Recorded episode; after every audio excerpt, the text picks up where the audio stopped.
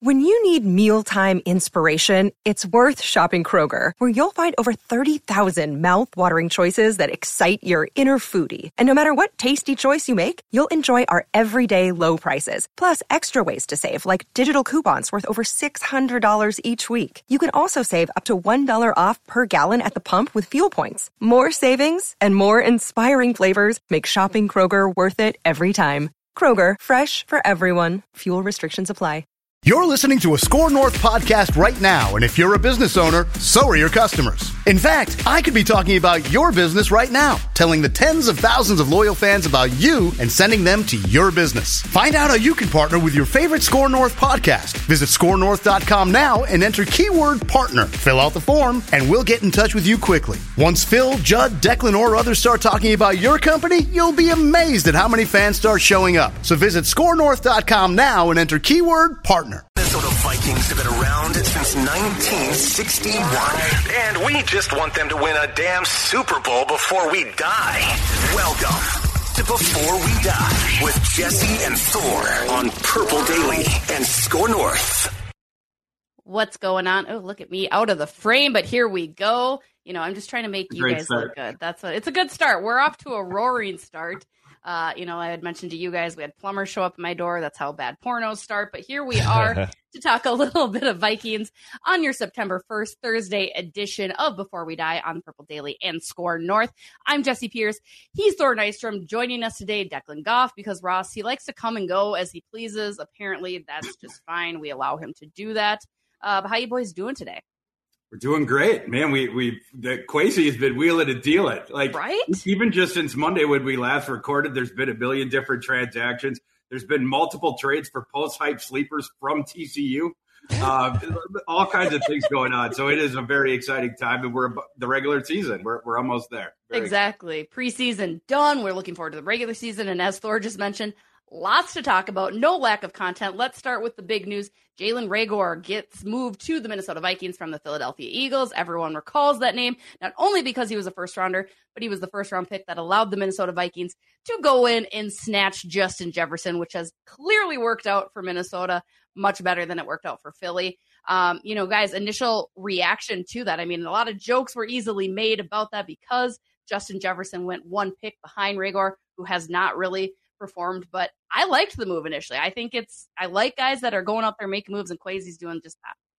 I like the move too. Yeah, I wrote some stuff on Twitter about this yesterday, but some Vikings fans seemed a little bit lower on it because I think they were a little bit higher, maybe on Amir Smith-Marsette than I was, and it seems like they're lower on Reagor than I am. But I watched a lot of Reagor at TCU. What he needed when he came to the NFL, that he had a very, very specific evaluation, because at TCU, he had played with a procession of quarterbacks who were not accurate. And what Jalen Reagor is, he's magic with the ball in his hands. His north-south explosion is absolutely ridiculous. And when he cuts in the open field, when he's going like just hyper speed down the field, it is very, very hard to stay with him. Like defenders get crossed up. They take bad angles. That's why he had all these explosive touchdowns, when you can get the ball in his hands. But in college, he never played with an accurate quarterback, played with three different starters. Like every single year they were cycling through him. None of them were particularly accurate. And so the book on him coming into the NFL, it was, if he can find a team that has a super accurate pocket passer that can hit him on the hands, that's how you're going to open up all these opportunities for him that make him so dangerous. It's just that when he got drafted, it didn't exactly go that way. And not only that, he should have been playing in the slot the entire time. The Eagles made the mistake of trying to force him into being an outside receiver, right, which sort of compounded it, where he was not only playing out of position, but he was playing, with personnel that didn't really fit his game. Kirk Cousins is by far the most accurate quarterback that he has ever played with. By far and away, it is not even close. Yeah. So this is a guy coming here. Cousins is going to be able to play up his game, tick up Reagor's game. I think also with the Vikings' brain trust, their offensive brain trust, I think that's going to tick it up too, and scheming him into advantageous situations. And, I mean, all reports that I have come across out of Philadelphia camp, it sounds like Reagor actually had one of the best training camps of his career thus far. So, I mean, that's promising. He's going to get some reps, and it's an immediate upgrade at the wide receiver position. I know you had mentioned Amir Smith-Marsette a lot of people disappointed about that cut, but I think this is an upgrade because there is just that natural change of scenery that could absolutely help Jalen, especially learning under Adam Thielen and Justin Jefferson. You look at KJ Osborne, who is now solidified as that wide receiver 3, but he learned under just those guys and was able to develop into this guy. So maybe that's exactly what Jalen needs. The other thing that really excites me in particular, the punt returning. That's a big asset that Jalen Reagor really brings to the Minnesota Vikings. For me, that's the biggest excitement I get out of that move they made yesterday. 1,000%. Yeah. You know, and they had stopped trusting Smith-Marsette with some of that stuff. And so Reagor, the special teams utility, you're getting him as much for that or more than even the receiving utility, especially in year one. But, you know, we'll see what the Vikings end up being able to turn Reagor into as a receiver, but they're for sure getting him for the immediate utility as the returner. Smith-Marsette, he had sort of frustrated the coaches with some of the fumbling and stuff like that. That Reagor, interestingly, he has had some fumble problems as well on the punt returns, but he's absolutely more explosive than Smith-Marsette is. You can go back and look at like their tests coming out. Reagor tested in the spark. His spark percentile was in the 93rd percentile. Smith-Marsette, he was in the 68th percentile with his athletic composite. And not only that, Reagor, he didn't test as well as some of the confirmed tests that we knew that he had from TCU. So I actually think he was a bit more athletic than he tested. For instance, he had tested in the high 4.2. He had a laser time 40 at TCU of 4.29. but he ended up running like a 4.47 confirmed at the combine. A couple different things like that. On tape, when he gets the full head of steam, he's a 4.3 guy all day. That explosion, and specifically in the first 10 yards, we've seen Kwesi prioritize players who are very quick out of their stance or with the first step, and in those first 10 yards, the super explosive athletes. Reagor fits that mold to a T. Exactly. You know, and going back to Marsette, and a possible reason for his cut. Do you guys buy into the hype that there was some locker room issues with some certain players and kind of that culture? Again, something that Kevin O'Connell has been very vocal and adamant about changing. Do you guys buy into any of that? I know, Dex, you had weighed in a little bit on the Twitter sphere on that situation. Do you think that was his undoing a little bit? No, and to be honest, I saw the tweet come out from that weird, like, half bot, half person account. So I didn't buy it for a second, and just, you know, talking to Judd and talking to other people that cover the team, you know, that wasn't the case at all. You know, it's a calculated risk from Kwesi to move on from, a second year wide receiver who had shown some promise and had a nice training camp. But if you're looking at it just from the stock side of it, Jalen Reagor was a 20th overall pick 2 years ago. To Thor's point, he was a very explosive player at TCU, and now he gets to play under Kirk Cousins, who is by far, the best quarterback he's ever played with. I like Jalen Hurts as a QB, and he might still have a future, but he's more of a gadget guy, and he's going to get in space. He's not a true pocket passer. You know, to Thor's point, there's probably something to be also unlocked with Reagor in this Viking system that he hasn't experienced with Philadelphia, and probably didn't experience at TCU either. Right. Again, the biggest flash being Reagor. Now a Minnesota Viking. Excited to see what this new offense in general. I am getting more and more excited, you guys, about the offense. You look at the backs you got, you look at the receivers, you're throwing everything at them in this new system. I might be heading more toward Thor's vision of 12 wins than I was, a week ago. Anybody else's mentality changing just yet, or am I being too optimistic this early on before actually seeing game one? I'm happy you're starting to see the light, Jesse. I'm happy that we're getting you onto the right side here. No, I'm standing firm at 12 wins. This is a 12-5 team, and is going to win the North. Yeah, I mean, I just bought a purple shirt yesterday, so that could have been it too. It's just starting to really bleed into me. You guys will be happy. And by the way, I have a lot of Vikings gear, guys. I do want to assure everybody. I have it. It's just not season yet. I will start wearing my Vikings gear when the season comes. It's a lot of sweatshirts and all that good stuff. Back to the 53 roster that is set. A couple of different waiver moves. Let's go defensive lineman Armon Watts. Did that surprise you guys that he was going to be waived? Chicago Bears picking him up pretty quickly. That one was more so you had the essentially what was the swap of you trade for Ross Blacklock, and then in turn you release Watts, and then in the same, you know, as the same similar thing of like you trade for Reagor, you release Smith-Marsette. Yeah. I was way more surprised about the Watts and Blacklock shuffle. The Reagor Smith-Marsette one, that one totally jived to me, that, you know, sort of taking this stab on this post-hype sleeper. Ross Blacklock for sure would also fit sort of that designation of like a potential post-hype sleeper. But Watts, Watts has been a better player, on the objectively than Blacklock to this point. And Blacklock was another really interesting prospect out of TCU, just like Reagor, where the circumstances of his situation were not advantageous for him. And so you were hoping when he came to the NFL that, all of a sudden he was going to find the right situation.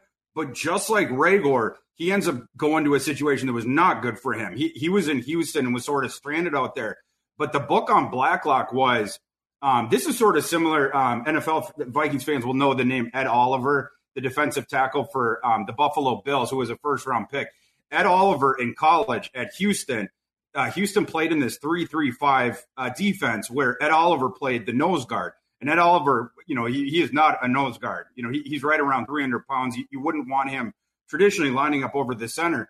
But Houston would use Ed Oliver as their entire pass rush. They would not blitz. They'd drop 8 guys into coverage. Well, what ended up happening was opposing offensive lines could double and triple team Ed Oliver every single play. It was a very similar thing to what happened to Blacklock when he came back, because he had an injury early in his career at TCU and he missed the season. When he came back and he started to show the explosion and shooting the gaps and everything like that, started piling up the pressures and the TFL and the sacks and stuff like that. It was a similar thing where teams just started to their offensive lines. People were just, meet at Blacklock essentially, where it was double and triple teaming because TCU was only rushing, 3-4 guys, and Blacklock was the nose guard in what was Gary Patterson's 3-3-5 defense. So he was totally played out of position. He's more of a three technique if you were running a 4-3. But with the Vikings, he has the frame to be one of those three interior defensive linemen in a 3-4 system because he's kind of a rangy kid as well, 6'4", 305. They're banking on his upside. He hasn't shown it to this point, but again, he's been in bad circumstances. Blacklock's, his PFF grades, his first 2 years in the NFL, it's like 30.2 and 50.4, which are precipitously low. But I think the Vikings, sort of like Reagor, you're banking on a guy, these guys that were in bad situations in college. You wanted them to be in a better situation in the NFL. They did not find it. And now they're coming to essentially try to rescue them. And we'll see how it pans out. Right. And Blacklock had a smaller sample than Watts did. I mean, Watts ranking 21st amongst defensive tackles in the PFF pass rush. Blacklock similar, though, in some areas, again, with that smaller sample size. I think the biggest thing, in my opinion, and the reason that Minnesota went after this move, despite Watts probably being the better player with a little bit higher upside, there's that cap space now. And I think maybe Blacklock now fits into Ed Donatell's scheme a little bit better too. I think we have to consider that, like, what does his defensive mindset look like with the added, a little bit of extra cap space now available.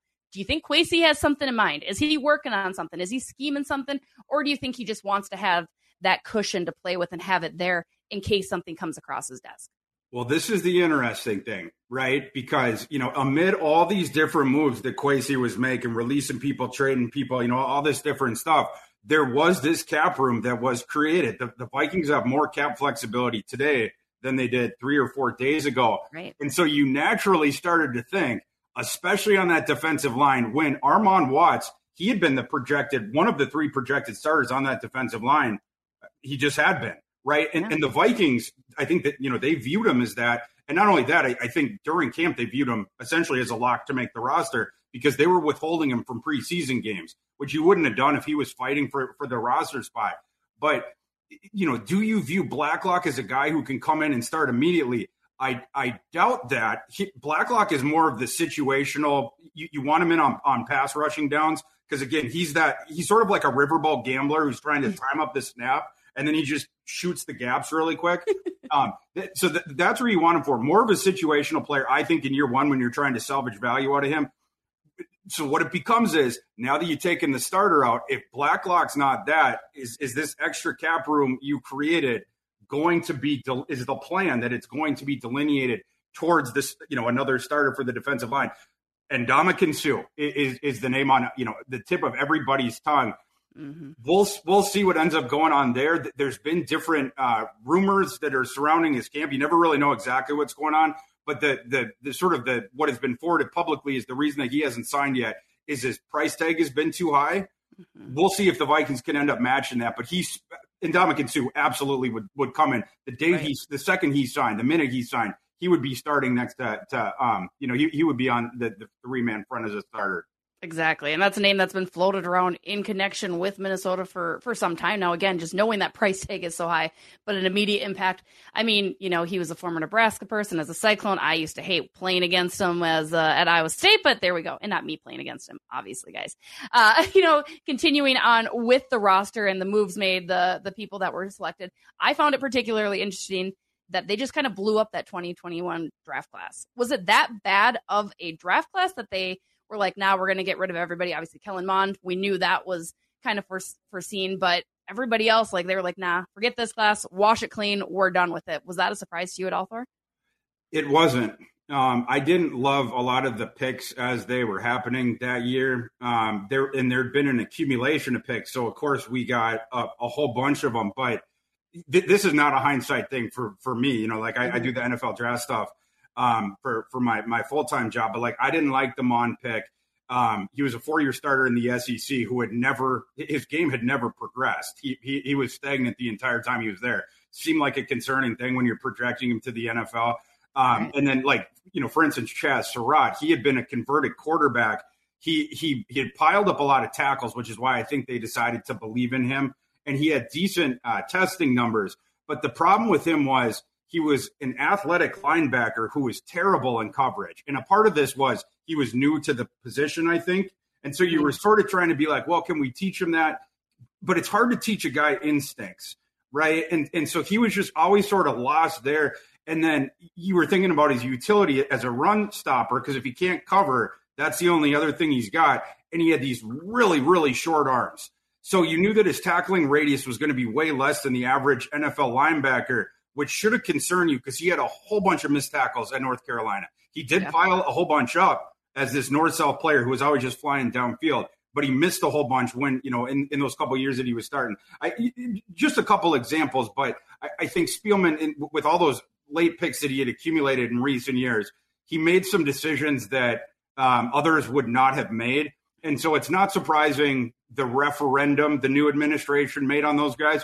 It's also not surprising that the new administration is prioritizing the players that they wanted to bring in, their guys, as opposed to Spielman's. Right. Well, and that 2021 draft class was weird anyway, because you had so many players opting to go back to college because they had that extra year of eligibility because of COVID. So you're absolutely right. Like, the picks in general from the Vikings and plenty of other teams were just kind of wonky because you were working with what you had. We had mentioned Kellen Mond, obviously waived by the Minnesota Vikings. Doesn't clear waivers, which I had projected on Monday's show. And the Cleveland Browns are the lucky team that thinks they can fix him. Is Kellen Mond going to be a player for the Cleveland Browns, or is he just going to kind of be there and have a similar role that he had here in Minnesota? In a word, no. What's the term? Bridge to nowhere? Kellen Mond is – there's a famous Fran Fraschilla line. Fran Fraschilla is one of the ESPN's NBA draft guys, and he does all the international prospects. And what year they asked him about this – I'm not an NBA guy, so I'm not going to remember the guy's name, but his name was like Bruno Cabale or something like that. Mm-hmm. And they asked Fran Fraschilla, you know, what's your opinion about this guy? And he goes, Bruno's a year away from being a year away. Kellen Mond is a year away from being a year away. I like that.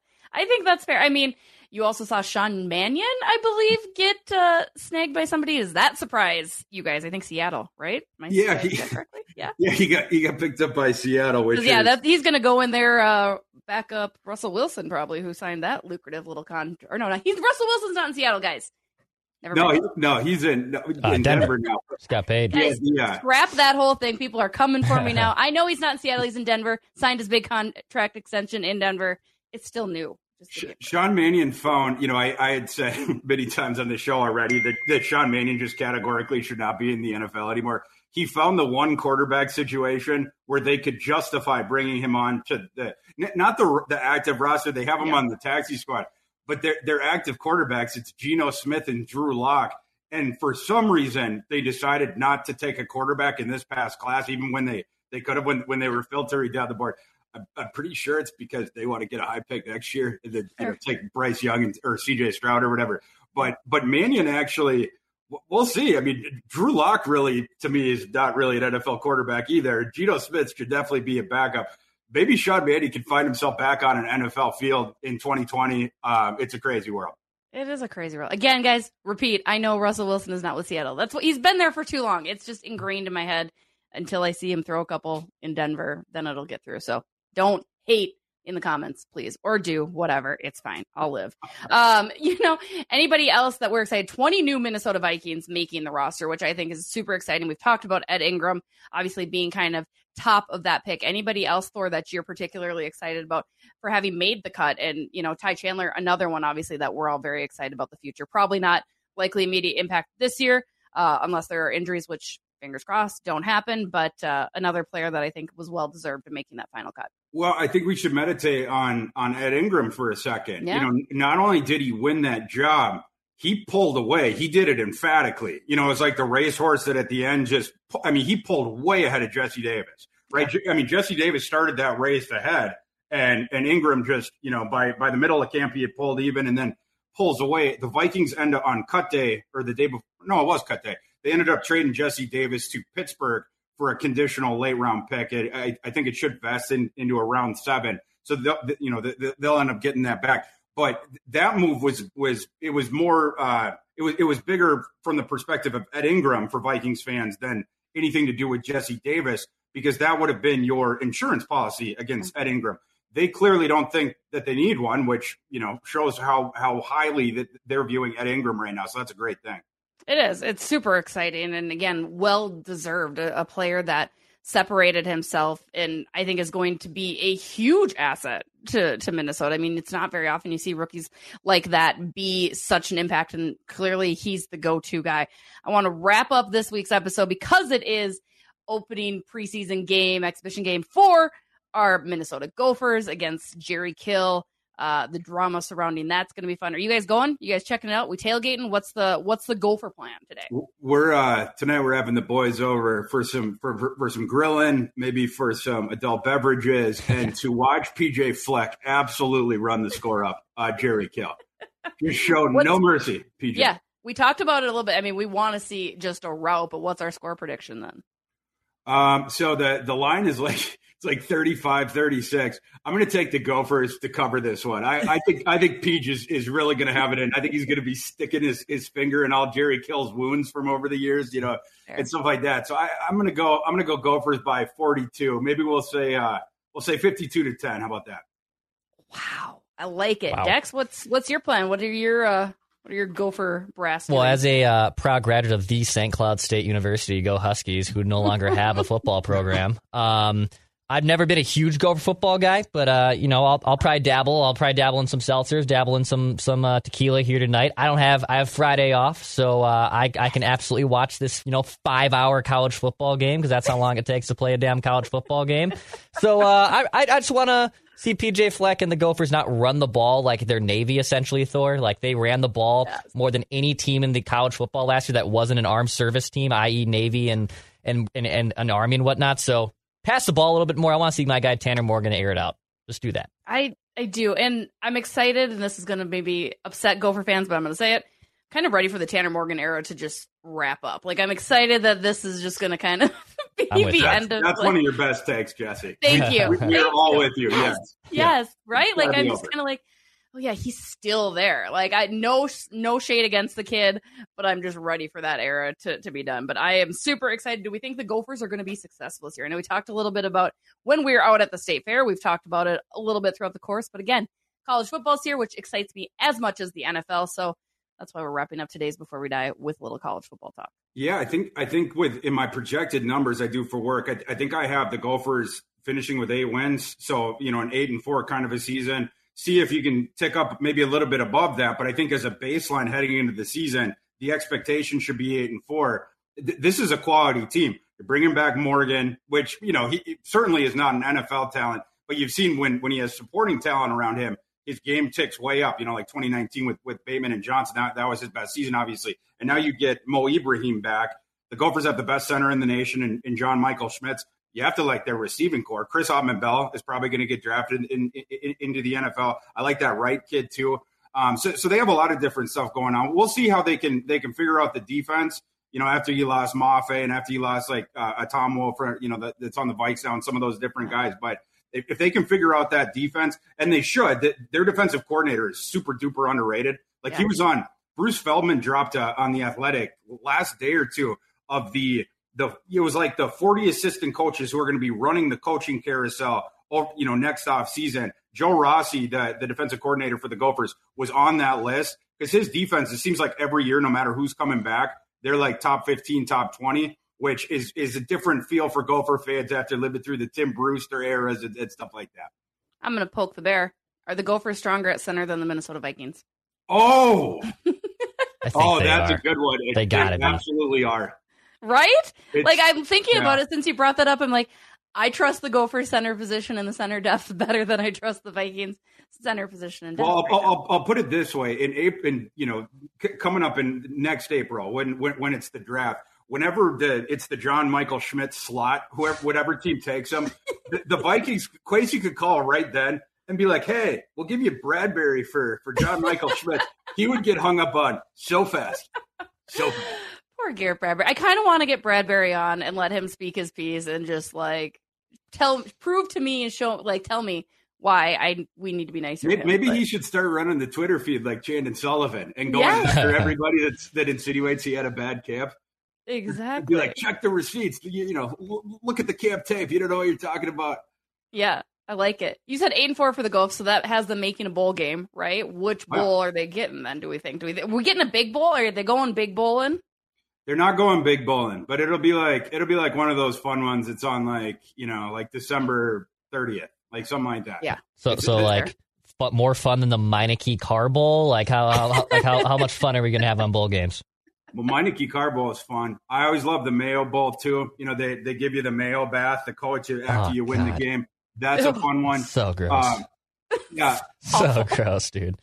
There's not a bad bowl game is the way that I see it. And the Gophers should get into a solid, like, tier 2 type bowl game. Okay, I like it. I remember watching the Gophers, and I think it was their first bowl game in quite some time, and Iowa State's first bowl game in quite some time. They had to face off in the Insight Bowl in Arizona.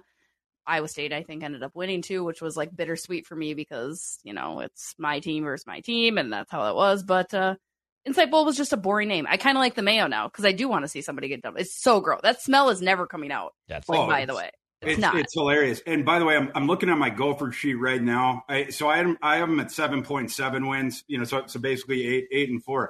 The non-con is a joke. It's about as easy as you can get. You got New Mexico State, then you have an FCS team, then they get Colorado, who's probably they're like one of the worst three Power 5 teams right now. I think Colorado's going to go 1-11 this year. I think their head coach is going to get fired during the fall. So the Gophers for sure are going to be 3-0, you know, coming out of that. And then in the Big Ten play, you sort of see, but looks like they're avoiding Ohio State, which is always good news. I mean, we'll see how it shakes out, but I'm seeing an 8-4 team here. I like it. Roll the boat, Sky Imago, Gophs. That's what we do here. Again, this is Before We Die on Purple Daily and Score North. Talking Vikings, but we had to sneak in a little college football. I'm a big college football fan. Dex, I know, hates it because it's too long. Whatever, it's fine, right? Why? Really, that's the reason? Is that it's the full reason? Well, it's too long, and my Sundays in the fall are all about football, right? So fair. I'm not going to waste my Saturday doing the same thing. Not going to do it outside. Set up an outside. I love. Okay, if it's a tailgate, I'm in. Like if it's a tailgate and there's drinking involved, then that changes the entire dynamic. Okay, it changes everything else. I mean, that's sports. Right? Yes, like, that's true. Let's go. That's just sports. Again, talking Vikings. 10 days until the Vikings open up against the Green Bay Packers. A lot of exciting moves, I think. And I do. I think the moves that Kwesi's made, it shows his dedication to the team. I'm going to always bring it back to hockey, guys. Reminds me of Bill Guerin just a little bit. Not quite in the personality department.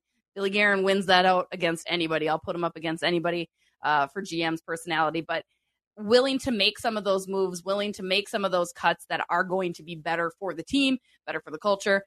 It does have me even more excited than I was 2 weeks ago. We'll see what happens. Let the countdown begin. Thank you all for joining us for another Before We Die episode. Episodes released every Monday and Thursday on Purple Daily and Score North, wherever you watch and listen. Don't forget to rate, subscribe, all the good stuff. Check out all of our friends. You saw the schedule released this week by Phil Mackey. Boone's back. He's got his coverage. We got Randy's rants. All of the really fun content that you guys want. Always love hearing what you guys want. Let us know. We'll do it. Let's wrap it up with our Before We Dies, guys. Before we die, I will see the Gophers play in a Rose Bowl. Oh, wow. Okay. Well, that's, yeah. Are we going to get that before a Super Bowl for the Vikings? It'll be before the Vikings get a Super Bowl too.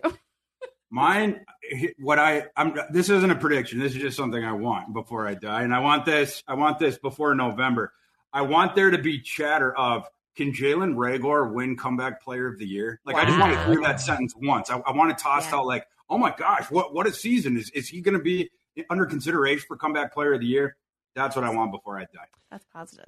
Before I die, I will not be losing sleep if Amir Smith-Marsette balls out with the Bears or Packers. Like, it's not going to do anything for me. The Vikings got their wide receivers. It's all good. And before I die, I'm not going to lose sleep over that. There's so many other things I can lose sleep out with the Vikings. It's not going to be that one. It's not going to be that one because everybody else will. You know, I can already see the meltdown in the future, right? Oh, yeah. Oh, God, yeah. All right. Well, there we go. Again, thanks for tuning in to another episode of Before We Die. Have a great week and weekend, and we'll see you on Monday. Bye. Cool.